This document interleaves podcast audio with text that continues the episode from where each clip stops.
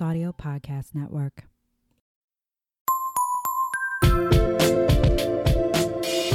Hello, it's me. Just trying to record a podcast about women's history. Please don't sue me. I'm poor. That was beautiful. Oh my God. Welcome to uh, Whining About History, the women's history podcast where two longtime besties talk about women from history you probably haven't heard of while indulging in a healthy dose of wine. I'm Emily. I'm Kelley, and we're finally back together in the same Reunited and it feels so good. Although we haven't touched. No, it's weird. I We've wanted been- to hug you when you got here, but I was like, that might be that might be too much. I know. I, we're so we're we're doing our best to stay safe. We're washing hands. We're you know keeping distance. We are in the same room, and I'm definitely gonna be washing my hands a fuck ton after this. But Right. yeah, we have not hugged. We haven't touched, and uh, I think until And things I mean, there's super calm down. distance between like we're Yeah. across the table. We're not like immediately next to each other. Yes. Uh, we're not holding hands throughout the whole podcast like we had talked about. Uh, we're trying to be semi-responsible. Maybe next week we'll wear gloves. I have to say, like, story time, I have been super depressed this week. This has been a very bad week for me. And I've been like crying on and off and ha- oh. really struggling with the mental health and some unfortunate ideations and things like that. Like, I'm safe, but I've just had a really bad week. And I almost didn't come over today because I'm like, my body is exhausted from being just so miserable. Oh yeah, I you get know? that. Yeah, and like I, I was doing simple things and like getting out of breath. I'm like, what the fuck is happening? right. You're so tired because your body's fighting itself, basically. Right. And but I was like, I don't want to be that asshole. I'm like, I need to get out of the house. This will probably be good for me. And I feel a million times better. Good. Like I, uh, I totally night and day. And I'm like, thank you God that I came over because this is probably the best thing I could have done for my mental health right now because Right. it was bad. Plus, not coming over probably would have made you feel worse because then you would have felt guilty for like canceling on me on top of like everything else. Even It's though you know I probably would have been of shame. right? Even though you know I would have been just fine. You know, I would have been like, okay, are you sure? You know, yeah no and we we have that uh i think i feel like we have a good relationship where like if you cancel or i cancel it's like we're not It's like, just oh, that doing sucks, it but you know, i don't want to put pants on today it's like man i, have to wash my cannot hair. fucking do this right? so yeah i'm feeling really a lot better now which is fantastic Wine so helps. wine does help no guys it doesn't no, if you're doesn't. depressed Don't probably that. don't drink I mean, if you're having a glass of wine with a friend and like talking about your issues, that's fine. But don't just like go and start chugging a bottle of wine. Yeah, don't do what I was thinking about doing, but didn't do because I was like, Emily, that's irresponsible. What are the listeners going to say? It's all for you guys. Speaking of Oh. that, what are we drinking today? so we are drinking a bottle that uh, we had to we had to talk about for a minute. I bought This is pre-COVID. I bought this forever ago when I was like at the wine store and I was like, oh my God, I need to buy some wine. I'm going to get some for the podcast. Be responsible. So this is uh, Barefoot Moscato. It's green apple. And we tried the peach one quite a while ago and I really enjoyed it. I think in the it. winter, and we were like, man, this is a good summer wine, and it was like, you know, snowy outside. I think that is one of the favorite wine pictures I've taken because like the snow was built up and so I set it in the snow so it looks like it's standing up along with the glass. Like I remember that. It was good. Uh, it was very pretty. But uh da, da, da. This doesn't have a fun description on the back. It just has the Surgeon General's warning that says women should not drink alcohol during pregnancy. Seriously, women should not drink alcoholic beverages during pregnancy. I'm like, mm, maybe Right. just say pregnant people shouldn't drink alcohol. right. I think that's what they should say. Yeah, like someone could take that way out of context. But uh, it doesn't need a description because it's just green apple flavored Moscato. Yeah. And that's all you fucking need to know. real Barefoot good. has a whole line of these where it's the different uh, flavors. So we've done peach, we've done apple. Who knows what we'll do next? Maybe we'll Stay do tuned to find out. Fireball flavored Moscato. Do they have that? I They don't know. should. I don't know. I remember we talked about that they have a grapefruit one, and we were both like, we need to try that. I tried. Oh shit, was it grapefruit? There was this really, really, really, really, really cheap wine that I tried, and it has like all the fun fruit Yep. flavors. I tried one that was fine. It was Yep. good. I liked it. And then I tried the grapefruit, and it tasted like cat piss smells. You. Yeah. So ammonia heavy. Still drank the whole goddamn bottle though. you You can't waste it. I spent money on that. I know it's not actually cat piss. Like that's that's why I can't wait until Drew starts coming back over and I can like pawn things off on him. I miss that. it is awful. So I've been drinking the the um Yeah, now you know how I feel when Yeah. I had like eight bottles lined up and I'm like, I can't drink all this by myself. I still haven't finished the first two bottles from when I got my box and started drinking at You'll just home. have to start bringing it over here. it's a problem. Yeah. Well, I did bring one bottle over because I thought it was still my wine. And it, I mean, it I technically mean, it was. was. yeah, you just pre-COVID planned. It was a wine from long, long ago when the earth was young and people weren't so fucking stupid. Right? and we could touch each other. We could hold each other in our arms and say, I love you. She's very singy today. I, it's because I'm in a weird mood. Like, I'm, You're like borderline manic, but like in a good way, not like I think it's Yeah. because I'm going from one extreme to the next where I was like really depressed and I'm feeling a lot better and I'm starting to get really excited about feeling better. And so that's like building on itself until it's just, you know, uh, until we get into our stories and then we're gonna be depressed again. It's, It's gonna like be fine. an It's avalanche gonna be of fine. happiness into a, a crevice of sadness. Yeah. Yeah. yeah. Gonna be good. Welcome to the podcast. anyway, uh, before we get s- well, okay, hold on. I'm skipping ahead. We introduced the wine. What are we cheersing to? Uh, Being Yeah, reunited. let's say really we have to ask. I'm, All gonna, right. I'm gonna cheers the this is bottom gonna of be the a glass. good clink, though. Yeah, we've had we're not such using shitty our clinks. wine. We're not using our rings, guys. I'm so excited. Okay, Ready? this is gonna Don't break the glass. This is gonna hit differently. I know. All right, cheers. That was good. That was like a nice, satisfying. That was good. That was like after you oh, that was very satisfying. I feel like cleansed, but also a little dirty, but in Right. a good way. Yeah. I Need I need to go have a cigarette. No, I'm just kidding. I don't smoke. I don't either, but man, cigarette doesn't sound too bad right, Right? now. Do you ever like you don't want a cigarette? Like I've never even like been a smoker. It's not like I smoked for many years and then quit. But you know when you see someone smoking in a movie when they're really stressed out and like it just looks like you want that feeling of Right. like kind of the stress smoking.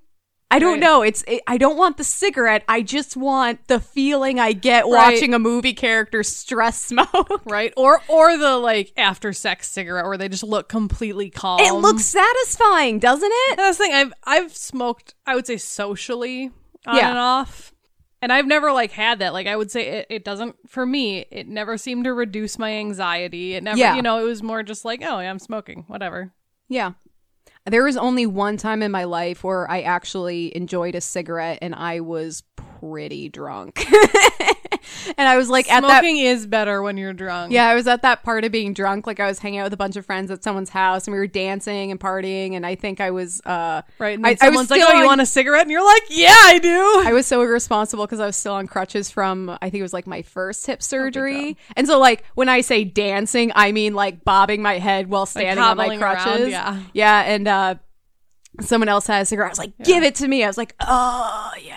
Don't smoke though. It's garbage. Please It- don't. It's not good for you. It's not. It it's never worth lungs. it. See, we're going to hit you really weird today. Oh, smoking sounds so good, but don't do it. right. Be responsible like us. yeah. Just talk about it. Just don't actually do it. Don't do it. All right. Well, I do have to say their name to turn this on a more positive light. So, my say their name is Marguerite. Hi. And That uh was a little bit of a creepy hi well, I just Hi. I love her illustrations. I know, I love her art so much. And so like whenever I approach someone, especially on Instagram, like, hey, I really enjoy what you're doing. Like, can we give you a shout out? I always feel really self-conscious. Like they're gonna be like, fuck you. And we're not even asking for anything. We're just asking permission to no strings attached talk about right, how like great we're you not are. Not asking you for your art. We're not asking you to like be on our show. We're just like, hey, we really enjoy what we're what you're doing. Do you mind if we share that with other people? Exactly. Or like, hey, where else can we direct people? Because we found you through Instagram. Do you have a Patreon? Do you have this, that, or the other thing? And uh, so I reached out to her and I was like, either way, like, keep telling amazing stories, keep doing your thing. And she's like, OMG, would be honored. Of course, smiley face. My name is Marguerite because I just knew her from her Instagram handle. I'm like, she seems like such a sweet person. And I'm like, I must protect you from the world because you're precious and pure and everything Cinnamon is roll? garbage. Isn't that, isn't that the t- isn't that the term? You're a Is it? cinnamon roll? What are the kids saying nowadays? I think it's cinnamon roll. But anyway, uh, so Marguerite is uh, of Magpie Illustrations, and she does beautiful illustrations that are of women from her story, from her family. She does commissions, like she has a family portrait on there. Fucking beautiful. They are fucking phenomenal. And like, I'm not trying to pigeonhole her like she only does women. That's just all I've seen right now. So like, Marguerite, well, she you has you. two different Instagrams, doesn't she? One where she does more of like illustrations. Yep. So she has Magpie Illustrations, which you can find at magpie.illustration. And then she has Celestial Tea underscore official. And that's like she does more experimental stuff because she is going to school for art in Amsterdam. in Amsterdam. God, she's living her best fucking life. Well, Jesus. I mean, she might be from Am- Amsterdam. even better. She didn't have to travel Right? that far. she just got lucky. Yeah, so she's graduating from art school in Amsterdam, and so Celestial Tea official is kind of like her more experimental, like what I think of her as her like probably art school stuff, and that's also really cool. But we found her because she did a really beautiful illustration of Hannie Schaft, who was from our seducing and killing Nazis episode. So she was part of the Dutch resistance fighting the Nazis, and tragically she was discovered and she was brutally executed, Yeah, and she's bad. a fucking goddess. But yeah, she and like Marguerite's art, she uses these like bright bold colors, cool abstract shapes and patterns like the the the picture of Hannie Schaft that she drew was clearly modeled off of a very, you know, a common photograph of Hannie Yeah. Schaft. Like when you search Hannie Schaft, you see this photo. But like this was presented in such a new way. And she even like uh she recently did a portrait of her grandmother Right. who was a badass in her own right and according to the caption her grandmother was one of the first female preachers in Holland and even created the first swim centered for handicapped people. That's awesome. Like and that's just someone in her family. Right. She does, yeah, it's not all like super historical women. Like she she covers everyone, which is what we're aiming to do. Yeah, and so she's covering people that are very well known, like Hannie Schaft. She recently did an illustration of Cyntoia Brown. Oh my god. Don't even get me started. but then like, you know, she's doing women from her own family who are badasses, like everyday herstory heroes. Right. And, And, then so, like you said, she does commissions. So Yeah, she But does commissions. Check her out. She's amazing. I super want like a portrait of us in Marguerite style because it is yeah, we can hang it on the wall. We should do that. We should talk to her about that. We act- Kelley, you set up our podcasting shelf and it looks stunning. Thank you. Yeah. I love it. And we've got the uh the tea towel of the women's suffrage poster. We've got stickers from other amazing podcasts. We've got the book from Kate Atwood up there. We've got my mic, which is not for decoration. I'm She looking thought it was. I was looking right at my mic on the shelf. I'm like, "Where's my fucking mic?"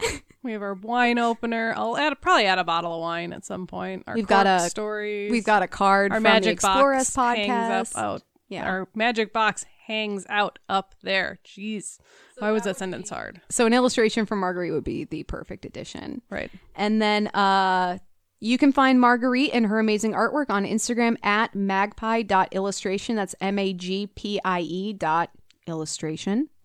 And uh, at celestial T underscore official, C E L E S T I A L T E A underscore official.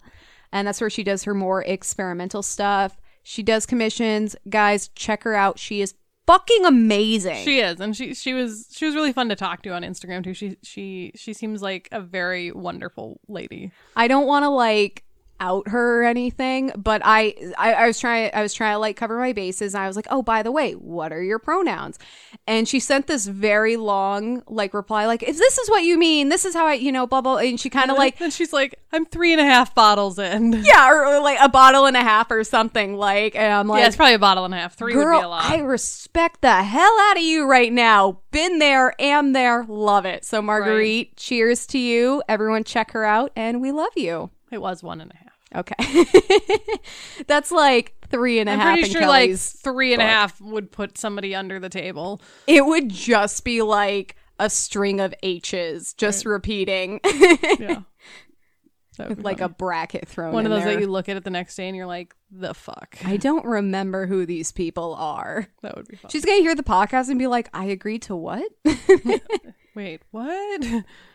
All right. Well, uh, there is one more thing that I wanted to bring up Oh, because it freaked me the hell out. So last week I covered Olga of Kiev. Okay, I was like, oh god, are you telling me the podcast is ending on air at the podcast? Kelley, I hate you, and this is over now. Bye.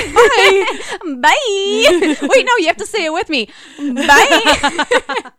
but uh, so I covered. Sound of shattering wine glass. Jesus, that's just the rest of the podcast. It's an hour of us like shouting and throwing bottles and breaking things. yeah, I'd great. listen to it. right. Some ASMR. Be a bitch to edit. Do I keep that? Was that was that a good enough shatter? Do I keep that in? I wish we could have redone that because it didn't resonate the way I wanted it to. But anyway, I covered Olga of Kiev, uh, who, if you remember, came up with a bunch of creative ways to murder people, including murder birds. And it was Fiery murder birds. Fiery Murder Birds. And she was recommended by my friend Jory. And so I texted Jory. I was like, hey, by the way, I covered Olga. Check it out.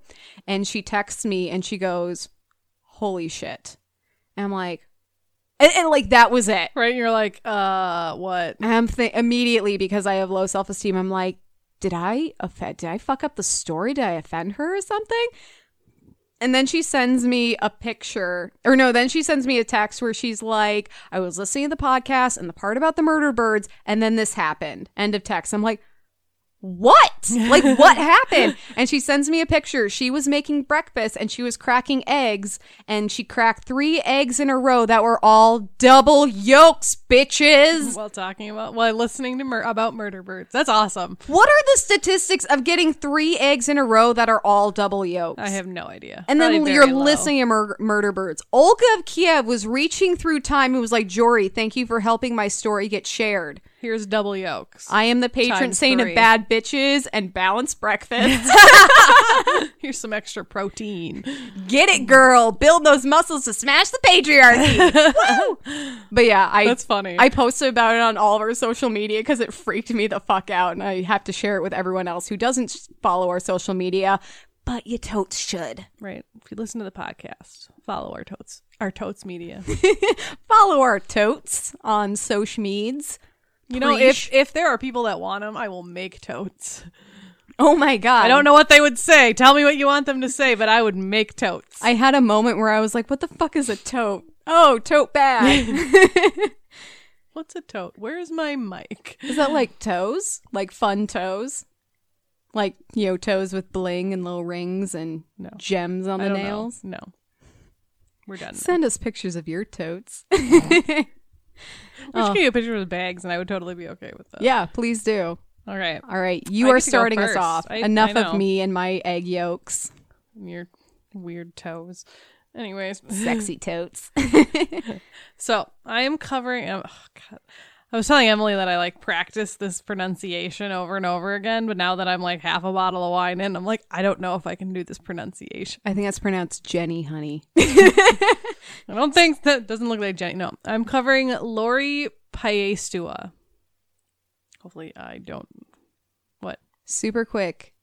Is she an indigenous woman? Yes. I have fucking heard this story. Not in detail, but I read That about it on, on Wikipedia. I'm just really proud of myself. Oh, okay. honestly, I'm just excited. It doesn't take much. Especially not, you know, during this time. I have nothing. right? Okay. So Lori Piestewa was born on the 14th of December 1981 in Tuba City, Arizona. So, you know, why not? Home with the tubas, Right? The fighting tubas. She was born to Terry and Priscilla, also known as Percy. Um, her father is a full-blooded Hopi Native American, while her mother is uh, Mexican American. Um, the family has a long-standing military history. Her father was in the Vietnam War. He was drafted and then and then returned home, thankfully. And her grandfather actually served in the European theater of World War II. Holy shit. So, you know, there's family lineage of military service. yeah. So she grew up on a Navajo Indian reservation, even though she's a Hopi Indian. Her Indian name, and I really apologize for how I'm going to pronounce this because I know it's not going to be right because I am a very white person. But I'm going to try. Um, so it's Ko- Kocha Honmana, or what it means white bear girl. Oh, that's so cute. I know. Like, I, I'm not trying to be like dismissive, but just white bear girl. Like, Right. And I, I, it love was cute that. too. I yeah. imagine a polar bear with like a little Coke bottle in the Christmas commercials. Yeah. And then Piestewa is derived from a Hopi term meaning water pooled on the desert by a hard rain. So it translates very loosely as the people who live by the water. So that's her last name, which is pretty. So she's the little white bear girl who lives by the water. Yeah, is like basically. I love how her how uh these native traditional names like they tell a fucking story. Right. And I understand that there are some European names that, you know, like uh Mason. You're from some Masons. Like Right, some like there- masonry people. There are yeah ones that go back far enough that you know they they represented something, but it's not as common these days. Well, it's not as not as uh intricate of a story. right? um, growing up, Lori was very active. She liked to play basketball, softball. She ran track. She pitched for her varsity team all four years in high school, and then growing up, she also did ROTC, which I can never remember what that stands for, and I should have. but it it's down. like um kind of an introductory series of classes for high school students Yeah. like where you where you get some quick. basic military training it is Reserve Officers Training Corps. yeah So yeah, it's actually college based. I said high school, but it's college based. i think you can take it in high school But though. remember, we had a bunch. We had ROTC students at River Falls. oh absolutely Um, but i think they do offer some stuff in high school but there it's training programs for commissioned officers in in the United States Armed Forces. So she did that for four years, and was actually awarded top female athlete in her training course in her class, which is cool. damn Her mom said, quote, she was an amazing child, very bright, and always loved life. She used to bring home animals, and she would say, oh, mom, can I keep this dog? It followed me home while she was pulling it on a rope or a piece of string. oh my god. It reminds me of uh Gayle from Bob's Burgers where she like talk she's talking about how she rescued her cat. Like it was just sitting there sunning on someone's porch all alone. Really? Just just sitting there sunning? Yeah yeah. So she like stole a cat. Off of like, somebody's porch. Yep. yeah saying she rescued it. It's like mom this dog followed me home. It's so desperate. And the dog's like pulling on the leash like no. That's funny. um, so yeah, in this case, the ROTC program was high school because she did want to go to college, and that's why she joined the military because they they offer you know collegiate collegiate aid. yeah Um, and her mom had said that as a parent, she felt her job was to encourage her ki- her kids' decisions. So that's what she did. You know, Yep. she was like, you know what, if this is what you want to do, I support you. good for her because that's hard Right, especially going into the military, like, and, and as a woman, and as a woman of color as I say, and I was say, and as a Native American. Um, so Lori joined the U.S. Army in October of 2001. So this this is a fair. We don't cover a lot of like 2000s women, so this is very recent. Excuse us if we accidentally say 1801 because Right. out of habit. Um, so she was a single mother as well at this time. She had been married. She had two kids, a son and a daughter. Um, but her and her husband split up.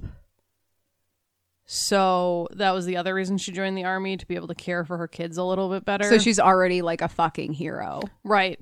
So, um, so she left her children in the care of her parents, obviously, because you know, and she ended up on base in El Paso, Texas, at Fort Bliss, I which like is a great name. Yeah. Yeah. They're always named after like some random dude, but I mean, maybe I this like one is one, too, yeah. but don't know. It's just Fort like Bliss, follow your bliss. um, so she was part of the U.S. Army Quartermaster Corps. Um, she was considered a soldier and was part of the 507th Maintenance Company. So they they would like when active, they would deliver supplies and you know stuff like that. It was Okay. it wasn't like frontline combat. It was it was supporting combat units. So you still end up on the front line. oh, yeah. Any position in the military, you know, puts you in a position where you can be, where you're at risk, regardless of whether Right. you're in combat or not, because sometimes the combat finds you. Exactly. So, as I said, she was stationed at Fort Bliss, um, and this is where she met Jessica Lynch. Now, Jessica Lynch is a name that a lot of people know Yep. because um, she was rescued. It, I'll, it'll come up later, but I'll just bring it up now. Um, she was a prisoner of war that got rescued, brought home. She survived, and it was a, a huge deal. And she made um, national headlines. She's done tours. She wrote a book. I think she's actually writing a second book now. Jeez. I think I looked it up. It, um, her book is like I'm a Soldier too. Yep. Yep. Yep. Um, I think she has a daughter now. She's amazing, but she's more well known. Um, but if you want to like hear her story and not just bits and pieces of it, because obviously she's wrapped up in this story as well, Google her. You'll find plenty of stuff. Read her book, maybe. right? Um, so before the two women met, um, at Fort Bliss, no one expected them to work. Fellow soldiers had been alerting Jessica that she was about to get a tough roommate. Oh, like they okay, they weren't going to get along. Yeah, I thought they- it was that they weren't going to like participate and work as Nope. soldiers. I'm like, do you think they would have gotten this Right. far if they were just going to lay on their asses and do Yeah, right. nothing? It was it was February 2002, so you know Lori had already been there for a little while, um, and the vacancy in her room just kind of coincided with Jessica's arrival. Um, Jessica even said, "quote When I first got there, everybody warned me. They said, "Oh no, you got Lori." Everyone told me she was very hardcore. Oh, so they're not even saying she's like a bad person. They're just saying she's very intense. Yeah. You know, um, Like if you get along with her, great, but if you don't, it's going to be Right. bad. Lori, so Jessica, when she started, um, when she got to Fort Bliss, she was only 19. Holy shit. Lori is 23, so she's she's a lot older. yeah. Um, and in a video I watched of her mom, like talking about her, she she said that Lori often felt like she was like the mother of the group because so many of the other recruits were 19, 18, you know, like f- young, and she was 23. Well, and in that age range, it doesn't take a lot of years to feel like you have a sense of seniority or, Right. you know, that you're a junior to someone. Exactly. Especially in the military. It's like, nope, nope, this is old hat to me now. I've been in for three years. This is your first, you know, you don't even know. Right. So at 23, even I mean, but I mean, she was new too, Lori. Um, she cut an imposing figure and she put forth a tough exterior. But being tough isn't always the same thing as being uncaring. Like obviously, we knew she was a caring person. She would bring home strays yeah. or potentially non drag them home. um, like, and she had kids, so she like she always and she she was raised. Um, something about the Hopi Nation is they're they're very like helpful. Like that's how they're raised, and she was raised a mix of Catholic and Hopi. Like you know, as one ha- you know, it's a reservation. It's gonna happen, and so you know, her mom and everyone else would describe her as like someone who is always willing to help a ha- like help lend a helping hand you know help those who are down and just like basically do whatever she could for other people It sounds like she grew up with a really strong sense of community and everyone helping each other. And I bet the military was a really great environment for her because everyone has a part to play to contribute to a greater good. well and what was interesting is i, I didn't include it in my notes but I, I remember it as we're talking now um is the hopi nation is more matriarchal than patriarchal Oh. so like roles and land and stuff are passed down through the mother's side and the women in the Hopi Nation are very much in leadership positions and like they're equal and like eh, so she grew up like that way too like you know like being like no I can be in a leadership position I can you know yeah. so I thought that was kind of neat too Yeah, but you know what? I thought the reason that women were subservient in society is because they're just naturally weaker, and there's never been a matriarchal societies or cultures in our world. Huh. right um so despite their cultural and personality differences Jessica and Lori became very close they actually Jessica talks about how they became known as Lynch and Pie oh my god, that's cute. which is cute I Yeah. want to listen to that podcast. right i know um so uh jessica said quote i was really excited to get a roommate eh, eh, but i know lori wasn't as excited at first because she had had this room to herself all, all this time but it wasn't long before we just clicked and it was an instant chemistry Aww. So they're besties. Right, They're start a podcast. That's how this ends, right? Yes. No. um, so for that first year that they were on base together, they became attached at the hip, on duty and off duty. Um, they would spend their times, you know, getting food, going to the mall, hanging out with um, Lori's kids and parents. Because, you know, I don't know the map of Texas very well, but apparently it's close enough that, like, Tuba, Arizona is drivable. Okay.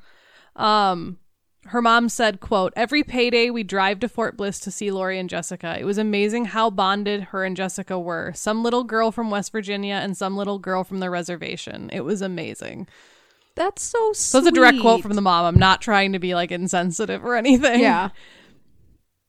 So, um, they so like, as I said, they served in the 507th Maintenance Company. So they were non-combative help for combat units, and neither um in their whole thing would ever fire a shot, which is also something that um Lori kind of grew up knowing, and because the history of the Hopi is that um they're very non-confrontational. They're not violent. Like literally, if you look at their nation, like their history, sorry, if you look at their history as a nation, they've never been violent. From um, warring with neighboring tribes, they never did that. When um, the white man, in you know, basically invaded, they really weren't like they. They're in arid Arizona. Like that's that's what like the people have said. That's not me saying that. So they never ended up like going to war with the white people that were moving into their area. Because it was too hot and everyone's like, nope, nope, my hair is going to frizz. Well, and Fuck just the, na- the national government were just like, yeah, you you don't have anything on your land like gold or oil that we want.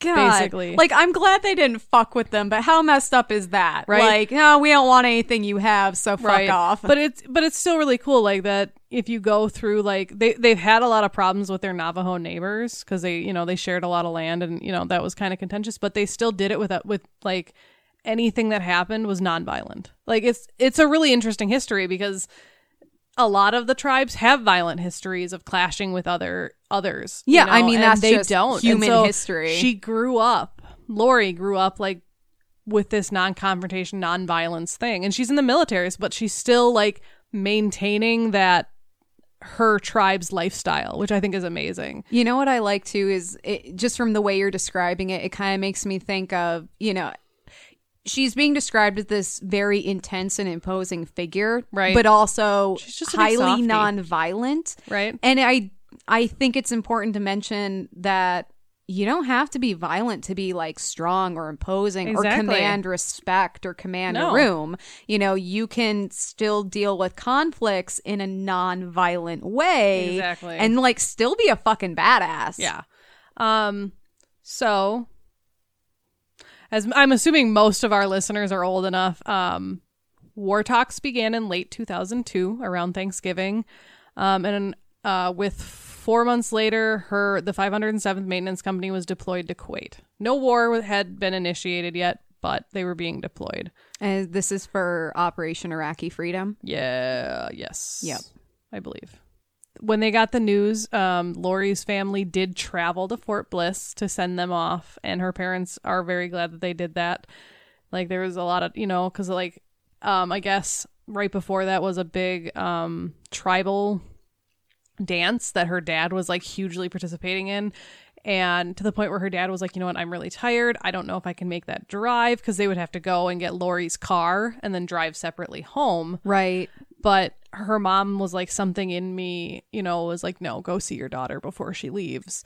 And so you know they brought her kids and they brought like another f- family member like her sister i think they said and they drove out and they saw her and they you know they saw jessica and they were able to be like you know you're getting Send deployed. exactly. And so then you know they went back home.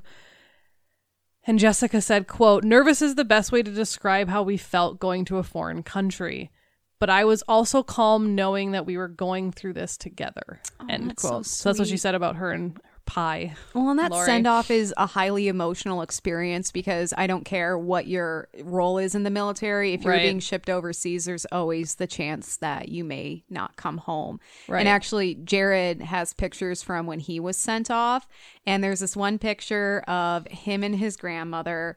And he's got kind of like this, like, I won't say a flat smile, but like a closed mouth smile. And he's kind of got his head, head tilted. And you can see like his dad standing around the background, and his eyes are misty because he's trying to keep it together. Because he Yeah. was like, fuck, 18 or 19. Exactly, Like, like- nine, like you're a kid going off to a foreign country during wartime. Like, I understand at this point it was not wartime, but still. Well, I mean, by then you probably knew it was I- going I to feel be. like everyone knew where that was going. But yeah, I mean, it's hugely emotional. And so that's really wonderful that they were able to go and do that.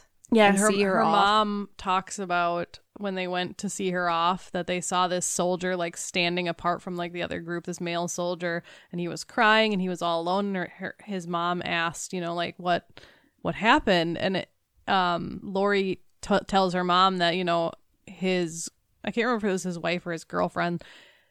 Um, who, whom he had just had a baby with, came to say goodbye, broke up with him, and didn't bring the baby.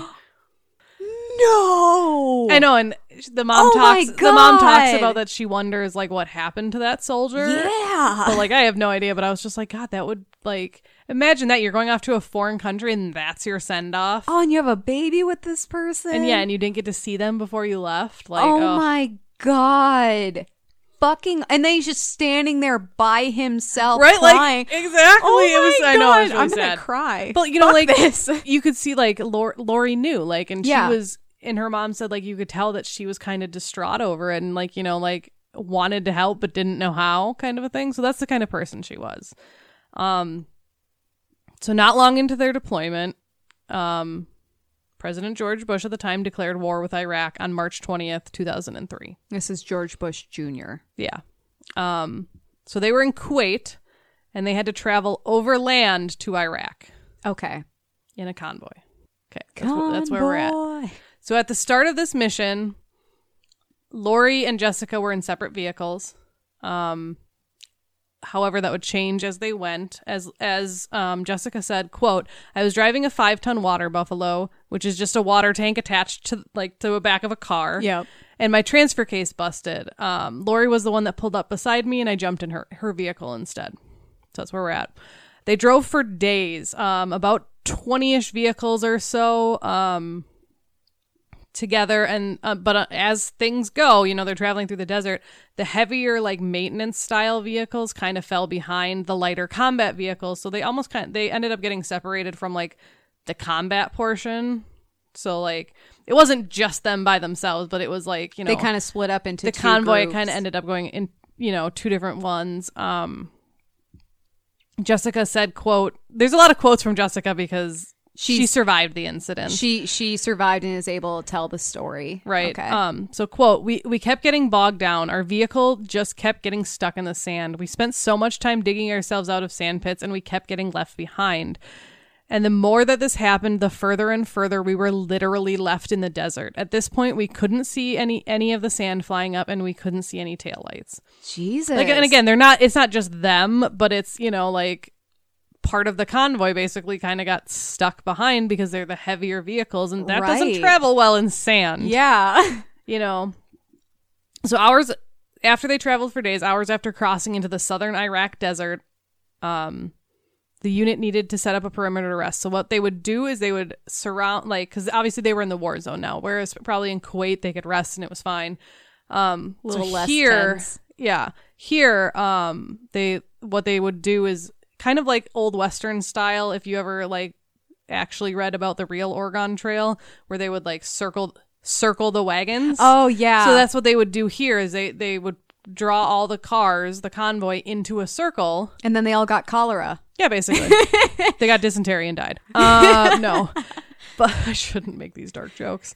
Um but you know, so they what they would do is yeah, they would put the vehicles in the perimeter, set up their cots and then take shifts kind of, you know, watching into the night Okay. to make sure they were safe. And by the way, we're not making fun of anything that's happening right now. Uh, sometimes humor helps us cut the tension. Exactly. And I'm specifically talking about how I died on the Oregon Trail always, all Yeah, the time. exactly. Fucking rattlesnakes I swear to. God, one hundred percent. Every time I played the Oregon Trail, someone died of dysentery. I don't. Every single time. I don't think anyone has actually ever won the Oregon Trail. I think Oh, that have. was the point.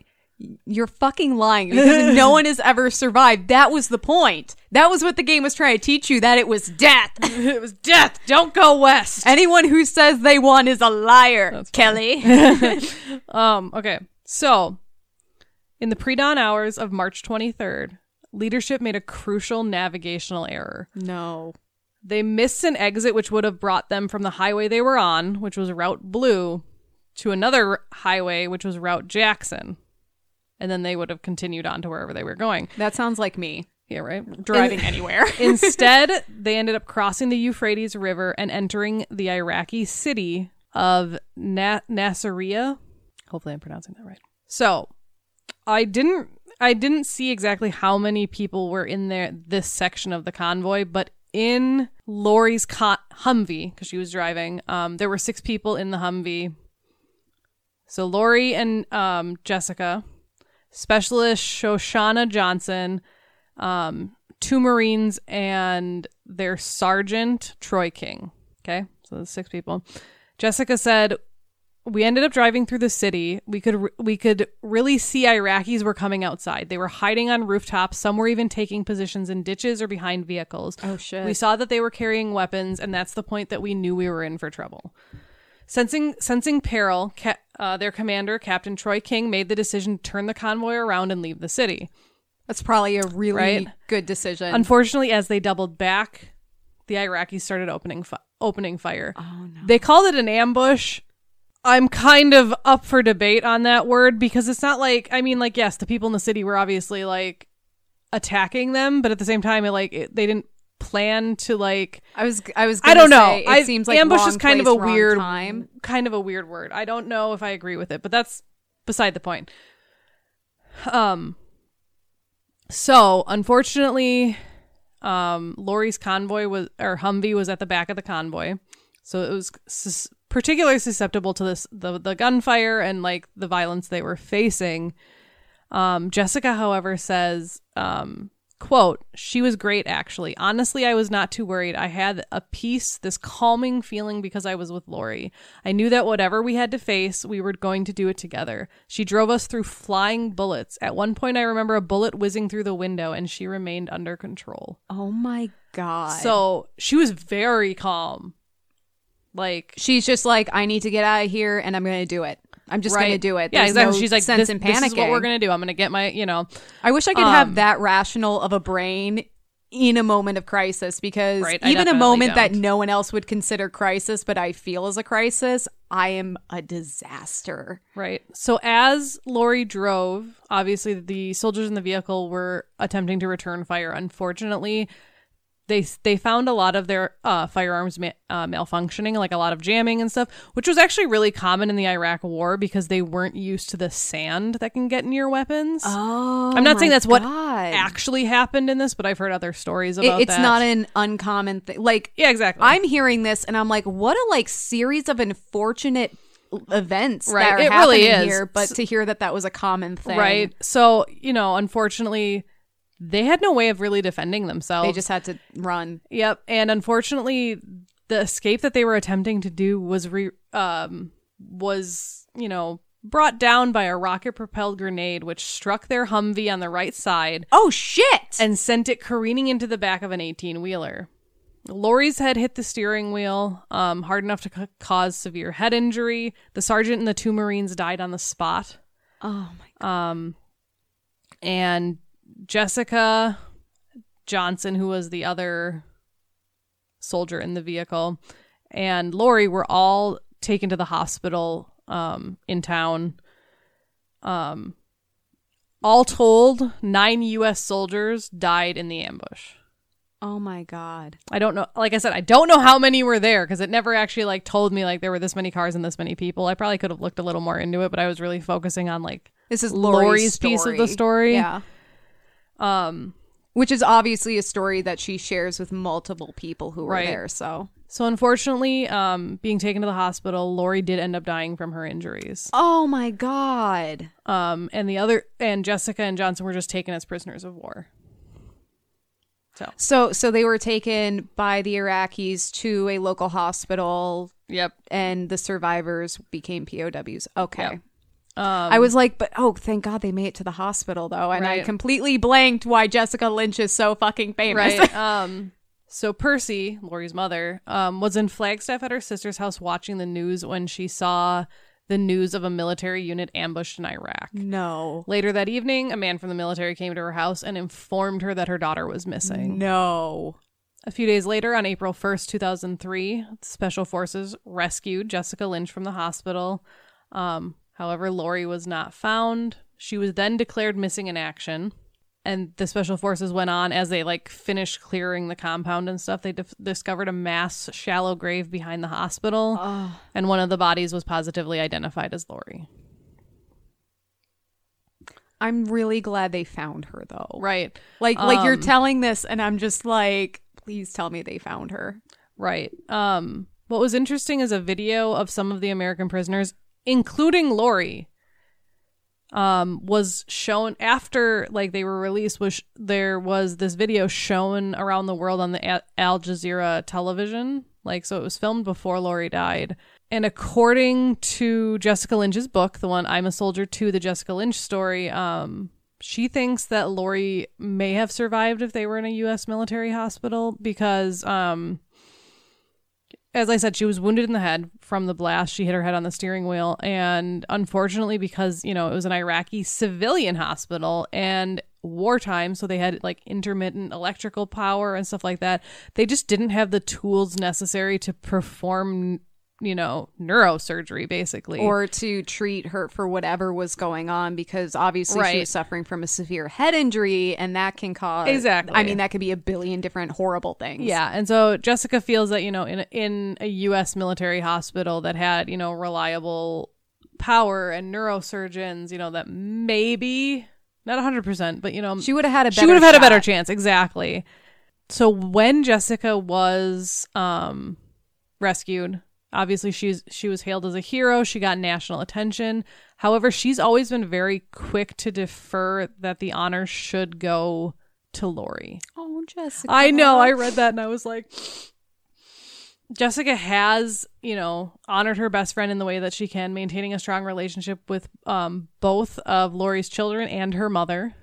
Jessica went on to talk to Ty Pennington, who is the host of Extreme Makeover, which isn't a thing anymore. And really, I haven't heard his name in years. But was this was gonna in like 2005 because she knew Yeah. that Lori wanted to build her, you know, they lived in a trailer park. They, she wanted to build her family a home.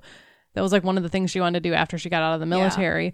So, um, Jessica talked to Ty Pennington, who like built houses basically, and um, the home that Lori had always wanted for her family was built in Flagstaff in Aw. 2005, which is amazing. I hope that was a good situation because wasn't Extreme Makeover like didn't it leave people with houses that they could no longer afford or something? Sometimes, yeah. I really hope that this herstory headcanon everything is fine. Right. um, it's fine. Nearly two decades later, Percy, Lori's mom, continues to honor her daughter's legacy. Um, she hosts a memorial dinner for families of fallen soldiers on March 22nd and then leads a, a hike up Piestewa Peak the following day. We'll get to that later. Um, or no, we'll get to it now. I thought, well, I have it in the, my, um, oh my God, I can't think of what it's called now. Your notes? Nope, my well, yeah, I have it in my notes, but I have it in my legacy section. That's what Oh, I was trying to okay. think of. Um, so Piestewa Peak was renamed in Lori's honor shortly after her death. It's in Arizona. It used to be called Shaw Peak, I think, or Squaw Peak. That's in my notes later. We'll get to it. Don't Um, worry. So one of the reasons that this was such a big deal, besides the whole Jessica Lynch thing, was that supposedly that uh, Lori was the first um, American military woman to be killed in, in the Iraq War. Wow. I was gonna say they like just got there. right as well as she she is believed so this might not be 100% true but she she is believed to be the first native american woman killed in combat. Period. I think they mean as a nation. I, I don't think they mean like as like when the native americans fought the settlers or anything like that. I think Oh, they no, mean yeah, like as a part of as the an US established military. yeah. That seemed if that's I true mean- wow we got like Jesus, uh, because I'm I'm thinking I was like, well, her her family was previously in the military, but they were all men, and women's roles in mili- in the So, yeah. military were. I mean, that's why i said supposedly yeah, I mean, only seven women died in the Vietnam War. yeah It's insane. So the Hopi tribal chairs, chairman said in, in a newspaper article, quote, she will be remembered as a daughter, as a proud mother of two, as a, and as a good friend, able to comfort others in distress. Legacy. Posthumously, she was awarded the Purple Heart, obviously. Yeah. uh, the Prisoner of War Medal, and then she was also promoted from private first class to specialist, which was nice. As I said, uh, Jessica Lynch re- like repeatedly honors uh, Lori. She named her daughter Dakota Ann in fo- in honor of Lori. Um, and she she tends she attends memorials and like all sorts of stuff. And she's she's a speaker too um and she often talks about her um as i mentioned arizona's government renamed squaw peak in the phoenix mountains piestewa peak uh, in april of 2008 there's a freeway that also passes by the mountain that was also renamed for her.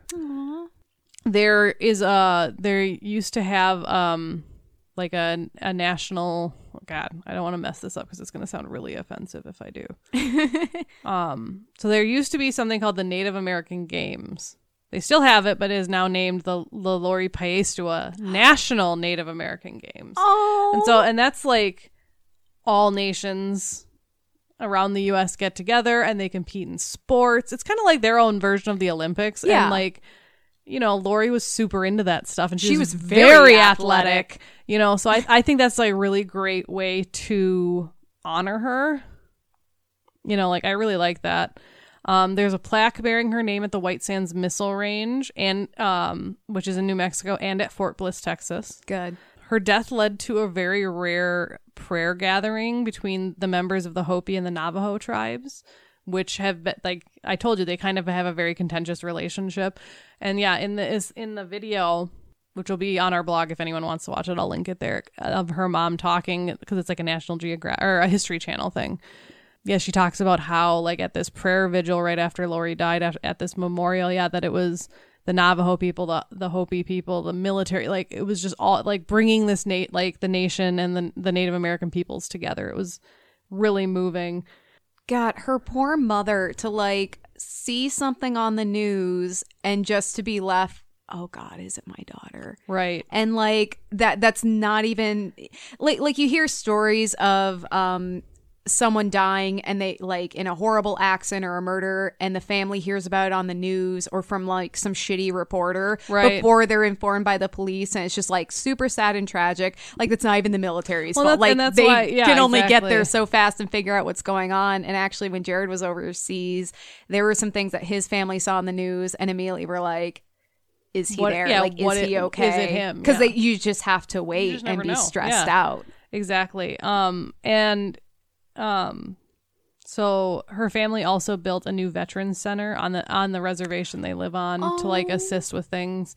And yeah, her her mom is very much into like helping veterans and like families of people that haven't made it and like all of this stuff and it's it's really beautiful Doing like the Lord's work, man. right? And so I thought that in in honor of Memorial Day, you know, covering someone that didn't make it home, which is what Memorial Day is all about, you know, was highly appropriate. And I I found her I found Lori and she just it just kind of spoke to me and I was like, you know, we don't do a lot of recent women and I've never heard of her. I've heard of Jessica Lynch, but I've never heard of like Lori and I you know, I I want to help spread that story. You know what's really funny is I've read Lori's Wikipedia page. Oh, really? It is very short. It is. And I so I'm really glad you covered her because you went way more in depth than I knew. And I didn't even like I couldn't even fully recall her name. Right. Like you you, you started talking about it and I'm thinking I was like, "Oh, is she is she like uh, an indigenous woman?" Yes, I I've read this. But yeah, her story is not very well known. It's not shared. Well, no, and I remember, much. I remember, I think in her Wikipedia because I, you know, I that's always the first like result. So I always just Yeah. like per- peruse. Guys, the we read Wikipedia. We're not trying. We're not pretentious. No. We're not trying to pretend. um, although I think all my sources that I actually like use stuff from, like I don't, Wikipedia was not one of them because it was so short and it like Mm-hmm. it, you know, it it kind of focused on Jessica, which isn't a bad thing. Well, Jessica's was the one survivor. telling the story, Exactly. and good on her for being like, guys, this isn't all about like.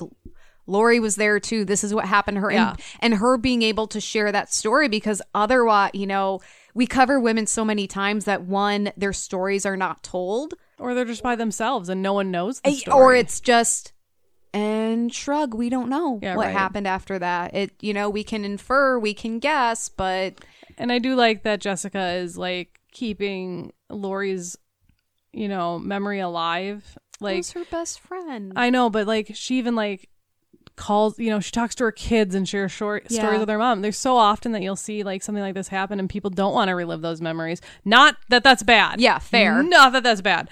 You know, and you know, or you know that they'll get like famous and then like kind of forget where they came from. You know, Mm-hmm. like and so it's it's just really nice to hear that you know she stays in contact with Lori's mom and kids and you know she so shares the memory of her, just like I wanted to do. That's so sweet. By the way, we did not mention this at the beginning, but the you know, it obviously is Memorial Day, and this is our Memorial Day episode. So I hope you have plenty of wine because And tissues. it's going to be kind of a, a sad one. This Yeah. this started out very energetic, and now we're just both sad. We are, but you know, that's what Memorial Day is about is remembering the people that didn't make it home. Exactly. Exactly. And um my story is it's emotional. It's not as sad, but like I was bitch crying while doing the research. We know where it's going to end. the depression may have contributed to that a bit, but the I I this story was made to be shared today on this podcast. All right, Like- let's do it. Ah, it's amazing. So, today I am going to cover the Arlington Ladies. Oh, So you know how much I love a good ensemble. yeah, you like do. I love that's just like your thing. swarms of ladies all doing cool things together, like going to medical school and Flying planes. and uh, striking banks. All right. So, quick shout out to a tour of her own for introducing me to the Arlington ladies because they did a post about them. And I was like, the what now? Right. so, a tour of her own offers women's history tours in Washington, D.C., helping visitors get to know the women who made this country what it is and to better understand American history from a historical perspective. I cannot wait till we're able to go out there and take the tour. we have been talking about like okay we're gonna go on a trip we're gonna go to dc and we're gonna do a tour of her own Right. like That's like I- our first. That's gonna be our first like herstory thing we do. so i they posted a picture it was an old vintage picture of a policeman who was like measuring the hem of a woman's swim skirt to make sure that was appropriate and i commented as our podcast and i was like uh the hem division was eventually disbanded you know but fortunately you know, people just shout obscenities at women who they feel are not wearing appropriate clothing, and it got like four likes, guys. So we're gonna go on the tour and maybe like, hey, remember that comment on that one picture? Oh, that yeah, was yeah, us. that was we're us. We on your tour. you remember? You they commented that they Yeah. thought it was funny. So just saying that was us, guys. so we desperately want to take this tour, and you can find more information about them at www.atourofherown.com. And I love a good Virginia Woolf reference. Yeah. Always. So now on to the Arlington ladies. Picture it DC, 1948. You're watching Golden Girls. No, they're not on yet. Wait. Uh, so, uh, Hoyt Vandenberg, the chief of staff of the United States Air Force, and his wife Gladys Vandenberg are taking a stroll around Arlington Cemetery, which may sound weird, but cemeteries are like really beautiful places to take walks. well, especially Arlington. Like, Oh God! I, I mean, that's like a historical tourist hotspot. Yeah. So I actually I saw my Facebook uh, memories. My friend and I, like 11 years ago today, got locked into the local Oh, yeah. cemetery in town and had I think to, about like- that every time I go by that cemetery. Yeah, at least I know I can hop that spiky ass fence. My friend couldn't get over though, and I like got on the ground. And I'm like, step on my back. She's like, no, I'll crush you. I'm like, this is no time for your body issues. Get on my back. It is night. We are in the cemetery. We need to get the fuck out. So I mean, they were probably having a much more lovely time Yeah, than my no, friend and I were. strolling. Yeah. They didn't get locked into a cemetery. which was a total accident. We weren't trying to be shady. We just did not realize what sundown meant. Anyway, so they're taking a walk around Arlington Cemetery and they come upon a funeral and notice it's kind of sparse. Very minimalistic. There's no family or friends present, just the service members conducting the ceremony. Gladys found this profoundly sad because she's a normal fucking person. That's Right? awful. Like Like, that is sad. imagine someone you love and then just imagine no one being at their funeral. There's Yeah, it's just like sad. some dude saying some nice words. like even and that's even it. the person I hate, I'm like, I would never. That's sad. I have some people Shut in up, my Emily. life I wouldn't it's be too sad. You're right. It's sad. Ooh. Even my computer thinks it's sad. computer. Actually, Your computer thinks it's sad. My computer's like, you're not connected to OneDrive. I'm like, yeah, I know. So no service member should be buried alone without anyone to properly mourn or honor them. So Gladys decided to do something about it. She got members of the Officers' Wives Club together for the purpose of attending all Air Force funerals. what What about the other ones? Well, I suppose that's what she was. We'll get there. Okay, I was like, Let me uh, craft a narrative. Sorry. no, you're fine. But her husband is the chief of Yeah, staff at the Air. Force. So So they're like, that's it's what they. just- That's what that was their thing. Yeah, the and Air it's Force. just her and the other officers' wives. And like Right. I don't know how many women that is. I can't imagine it's like a fuck ton. seven. It's like enough We're gonna go women. seven. It's like enough women for a respectable book club Right. or sewing circle. Seven. I don't know why. Seven's my favorite number, so we'll go with seven. One woman for each day of the week. Yeah, there you go. So the women volunteered their time attending all Air Force funerals in Arlington Cemetery to ensure no one was buried alone. And thus, the Arlington Ladies were born, and the idea caught on. In 1972, Julia Abrams, wife of Army Chief of Staff General Creighton Abrams, founded the Army's version of the group. In 1985, the Navy followed suit, the Coast Guard in 2006, and the Marine Corps in 2016. I couldn't believe it was that recent. Come on, Marines.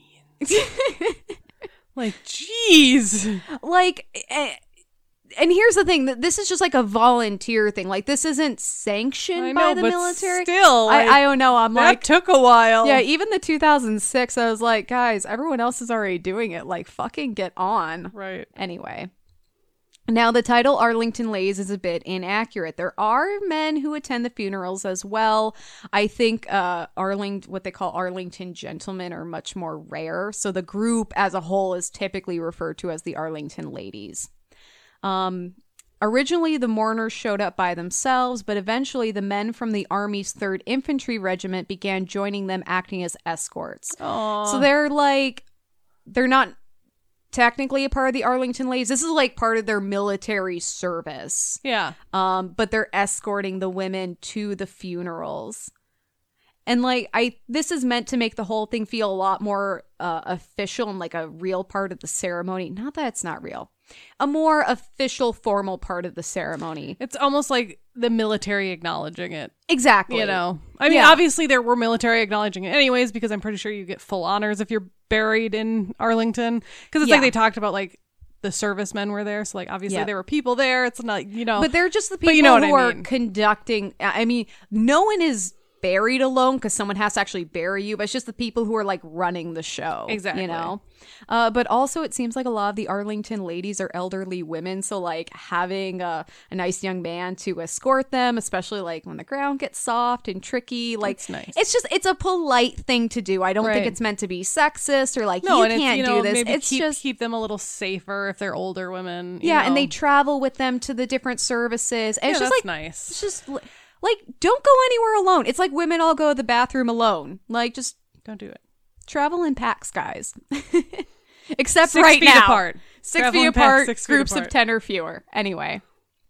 So, what are the duties of the Arlington ladies? I know you are asking, dear listener and dear Kelley. Well, first and foremost, attending funerals at Arlington National Cemetery, obvi. This is no small task as Arlington sees Yeah. upwards of 100 funerals per week. Yeah, that's insane. Monday through Friday. I think so rarely they have them on the weekends, but so I mean, at least you get like weekends off. Uh, apparently, there's a monthly schedule, and two volunteers are assigned for each day. So it's like each Arlington woman only has to volunteer one day per month, which I'm like, That's Wow, actually that's- a, that's a sizable group. yeah. I mean, that means that there's at least thirty people. And uh, obviously, it Actually, depends no, that means on there's at least sixty people if there's two per day. well, and obviously the group Wow. is grown. and you know there are different divisions of the military dealing true. with different funerals and things like that. Uh, so the day before the ladies learn how many funerals they'll be attending and for whom, they may attend 20 plus funerals in one day. Wow. So like they may be only volunteering one day a month, but like to emotionally recover from 20 funerals. Would take me a month. Oh my God. Uh, so they also extend sympathies and condolence cards from the branch's chief of staff and the Arlington ladies themselves. So they're like, okay, here's all the stuff from the military. And here's something from us. Like, we're so sorry for your loss. Uh, so they give these to the grieving families, and basically they act as representatives of the military family as a whole. So they're there to say the military is feeling this loss with you. Yeah, so nowadays it's much more official. Yeah, and I mean th- these women aren't like sure showing up and but- they're not skirting security like running to and from funerals. They're very much accepted as a part of the the thing now. But they are all volunteers. I would do that if I lived in DC. I'll actually get into that and why maybe we wouldn't Okay. or couldn't. Well, I mean, yeah, Either or, as- both. I probably couldn't because I don't have any military like connection. Like my family, I think I had an uncle that served in one of the wars, but you know, like my spouse isn't in the military, my father isn't in the military, so I probably wouldn't qualify. Yeah, we'll we'll get into the the requirements. Um, in an NBC News video, Paula McKinley of the U.S. Navy Arlington Ladies said of being present for families, "quote I am presenting to them any comfort I possibly can, and they have two extra ears, two shoulders to lean on, two hands to hold at one of the most difficult times in their life. God damn it. Sorry, I'm have wine left. guys, I'm gonna try really hard to keep this shit together, but uh, it's gonna be hard.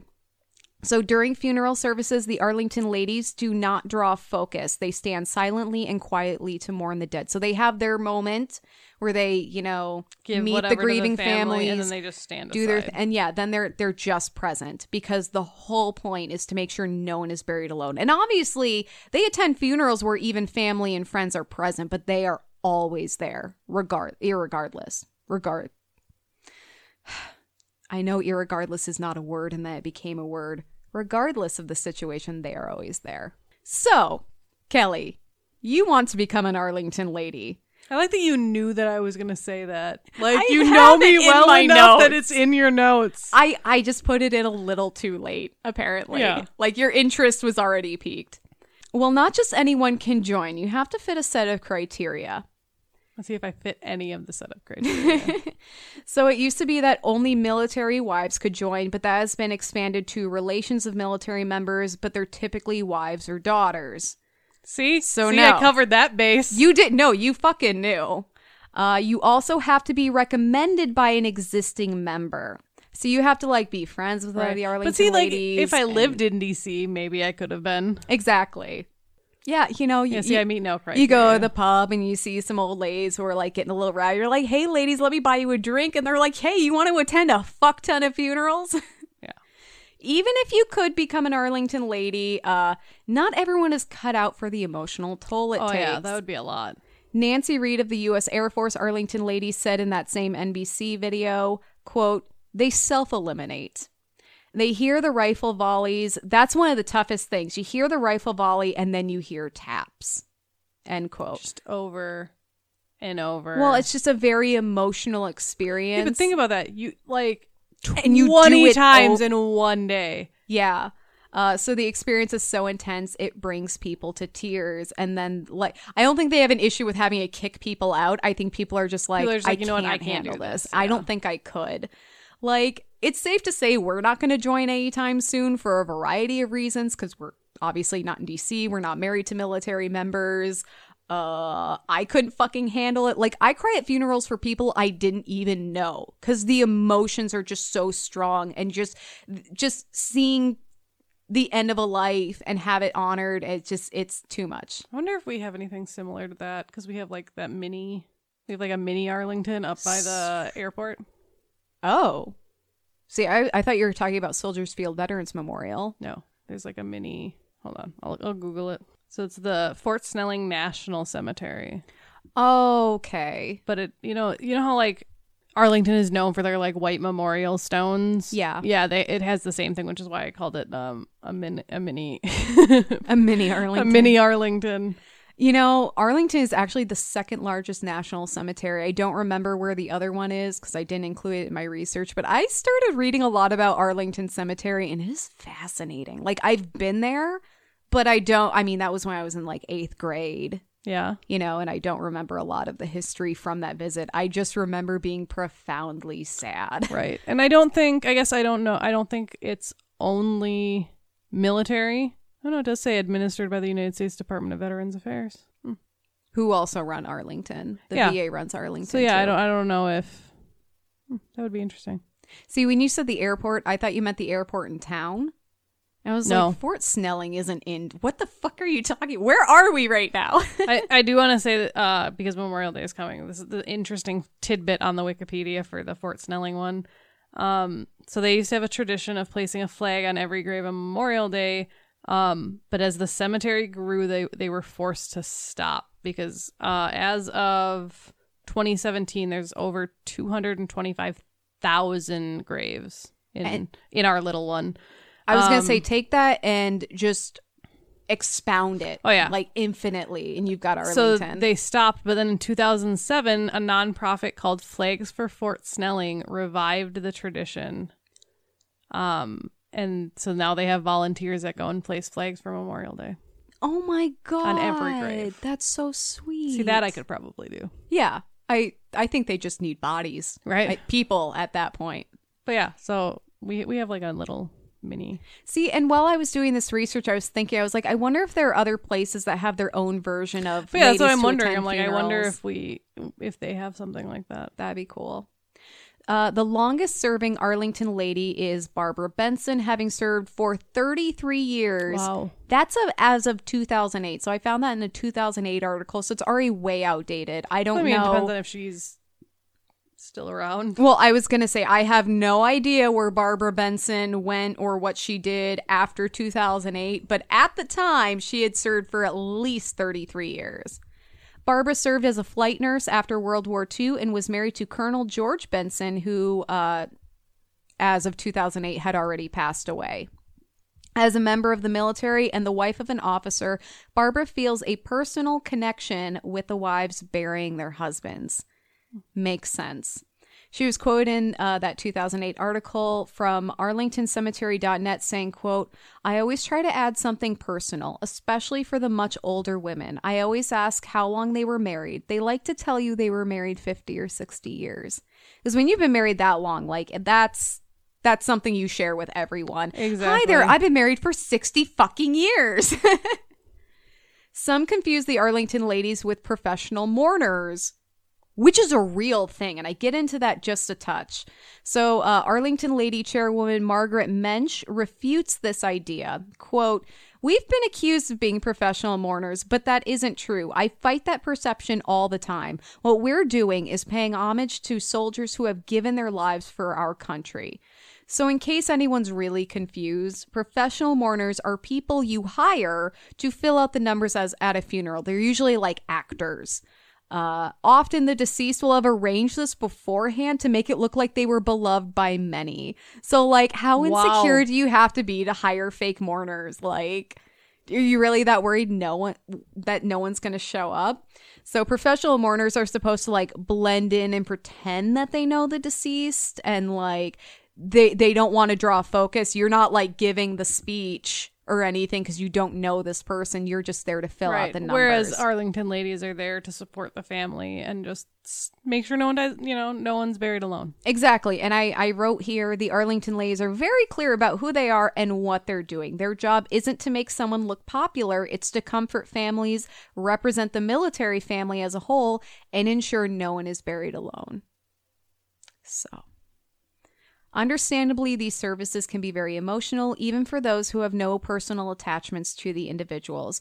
One Arlington lady recalled attending a particularly difficult service. Quote, In September, I was the only person at the funeral of a World War II soldier whose remains had just been found.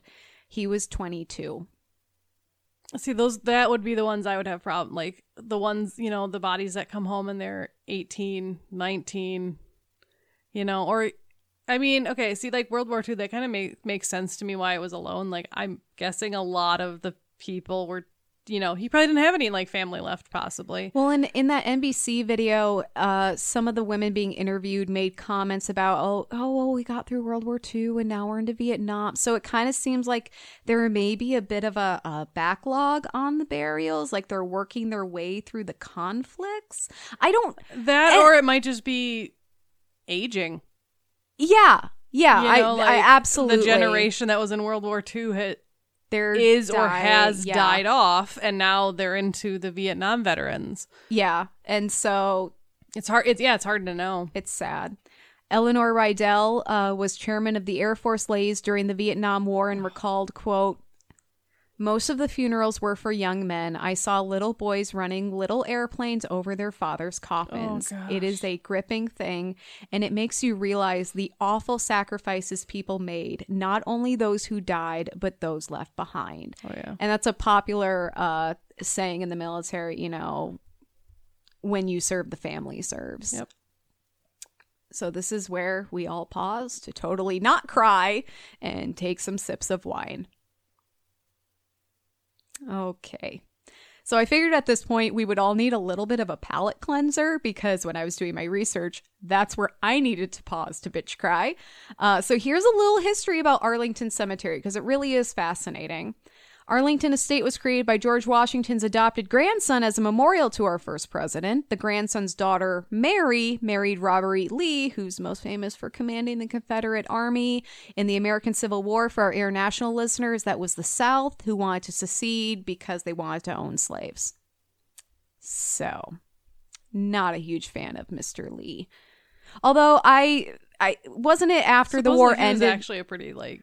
I think it was guy. after the war ended, he's like, guys, we lost. We are a whole country now. chill. Fucking get over Yeah, it. he was. He was like once it was all done, he was very much like, okay, like if we're gonna be a nation, let's Let's be a this. nation. Yeah. Um.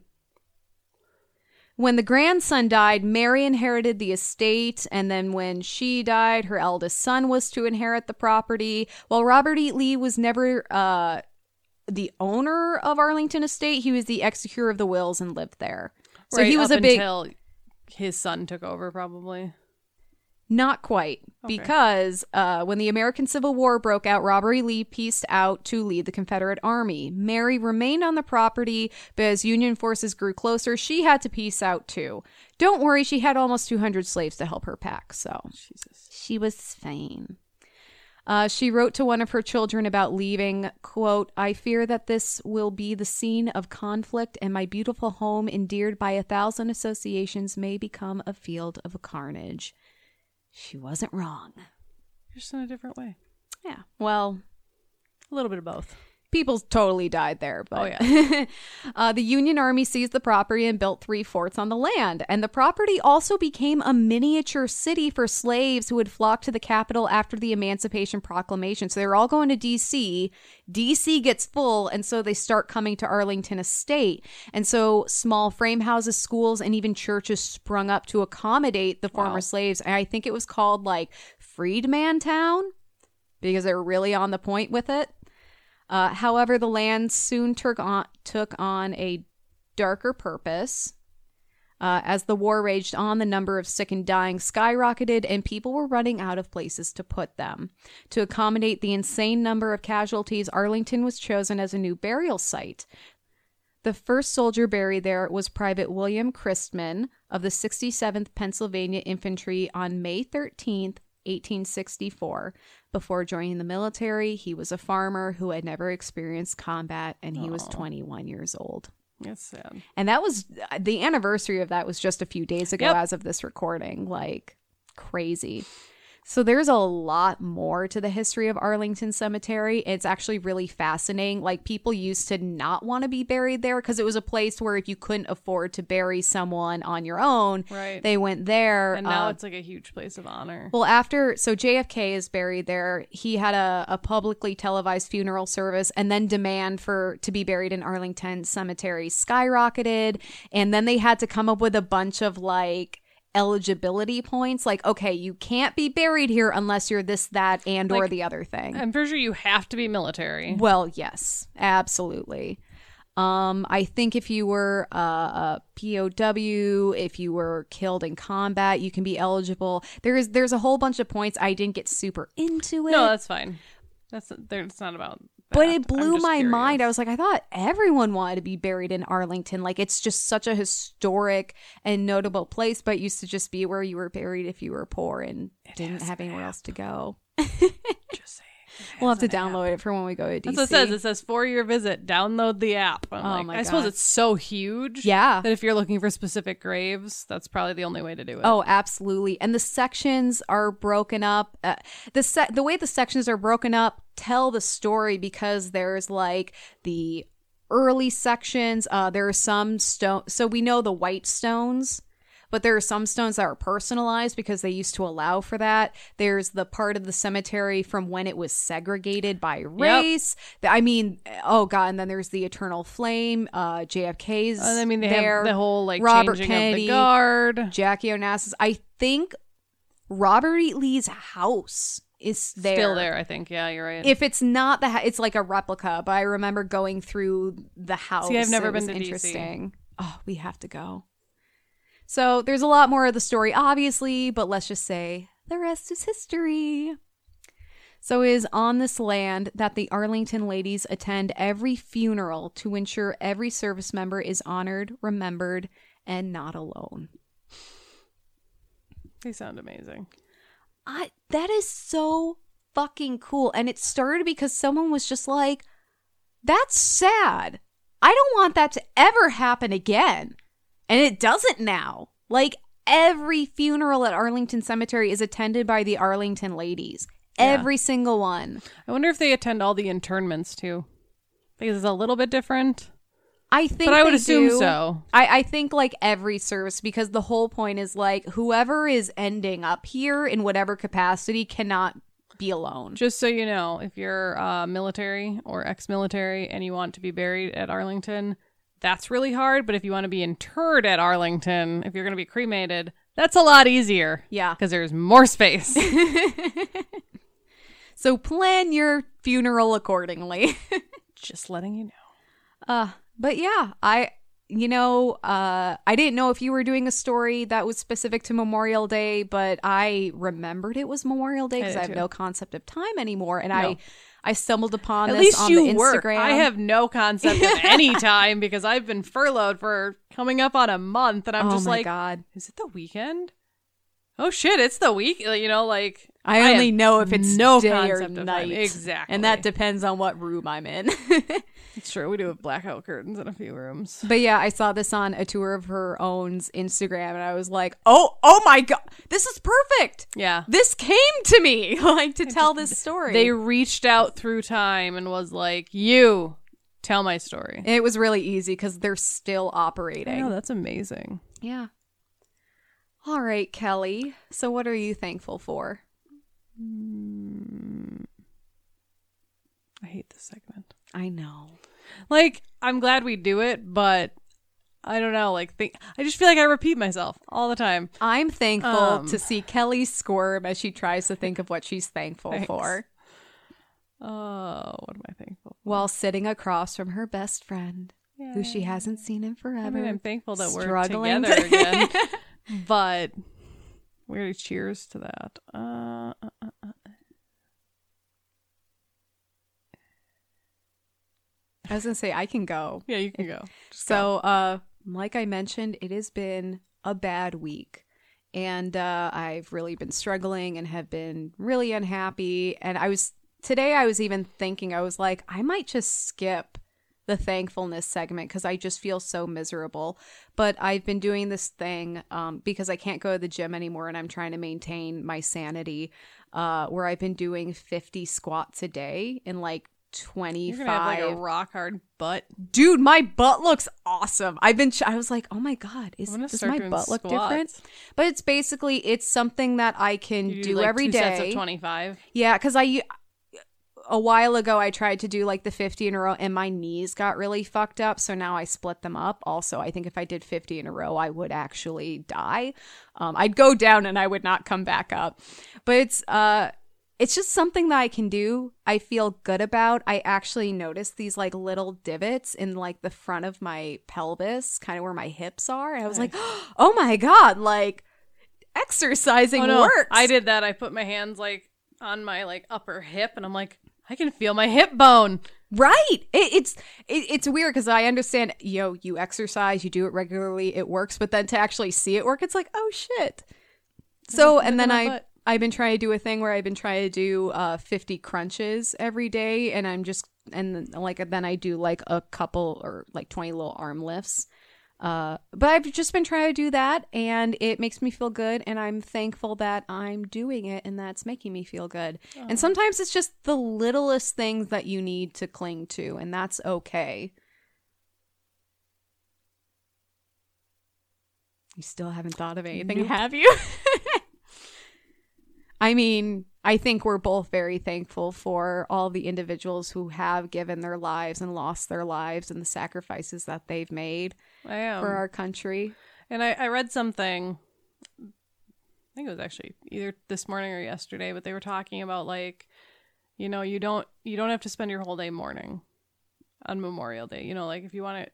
Obviously, this year this doesn't apply, but it was you know a general thing. Like you know, if you want to go to the beach or have a picnic or anything, like that's fine. But spend time, you know, spend five minutes and just remember the people that died, so you can do those things.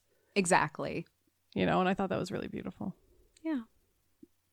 And I am thankful for that. And I'm thankful for the nice weather and being able to be outside because yeah, like I'm getting just being stuck inside it was driving me insane. So like I went on a really long walk with I went on a socially distanced walk with a friend this week and that was really nice. And I guess that, that I guess that's what I'm thankful for is just being, you know, able to do little things like that now as, you know, things start to reopen and, you know, interactions can happen. Yeah. Absolutely. And everyone, please remember just stay smart, stay safe, take the precautions that the CDC and medical professionals are giving you. Um, please don't try to drink any uh, bleach or alcohol that's not wine or liquor, and even that is in moderation. Kelley and I actually just watched some videos about how that will wreck your insides and it's super not It's help you with anything. It'll help you get to the hospital real quick. All which is right, not something we need to be wasting resources, resources on. on right now, please. So I know there's like the uh is it the Hippocratic oath? Yeah. Okay, I'm like is- The is it- only reason I remember I couldn't that- remember if Hippocratic is like do you call someone a hypocrite? No, the, o- the only reason I remember that is because like I think it's like the first or second episode of Grey's, Grey's Anatomy. Meredith goes, "If I hadn't taken the Hippocratic oath, I'd Kevorkian her with my bare hands." See, and I'm just saying like I know medical And that line sticks in my head. they took the Hippocratic oath and they have to help you, but like- God, they like if you're going in because you drank bleach, they do not want to fucking deal with you. They are so busy. right? Yeah. All right. Well, on that chipper, super sweet note, thank you so much for listening to another episode of Whining About Herstory. Please like us on Facebook at Whining About Herstory, Instagram at WAH Pod. Twitter at WAH underscore pod. We have a website, which is whiningaboutherstory.com that's getting some revamps, but you should go check it out. Um, and we have an email. It's whiningaboutherstory at gmail.com. We'd love to hear from you, whether it's a say their name or just checking in. You know, let us know what you like, let us know what you don't like. Leave us a five star review wherever you listen. It really uh, helps us get found by other people. Yes, and the right people who don't think that this is a serious discussion about history. Yeah. also, we have a Patreon. It's patreon.com slash whining about herstory. Yes. Whining about herstory pod. Pretty sure. No, I think Shit. it's just whining about her story. I keep meaning to look this up. This is my Twitter. remember at the beginning, you can never remember our Twitter handle. This is It my Twitter. So bad. oh my god. Uh, but yeah, seriously, anything you can donate, you can donate for as little as one dollar a month. Keep the wine flowing. Everything that we make up off of our Patreon goes directly into the podcast. Yes. Mainly into wine. But we did get new mics a while ago. But yeah. That that was not from Patreon though. No. That was us. Because I was sick of Audacity being a little bitch. Anyway, mm-hmm. thank you so much for listening to another episode. I'm Emily I'm Kelley. and have an empowered day. Bye.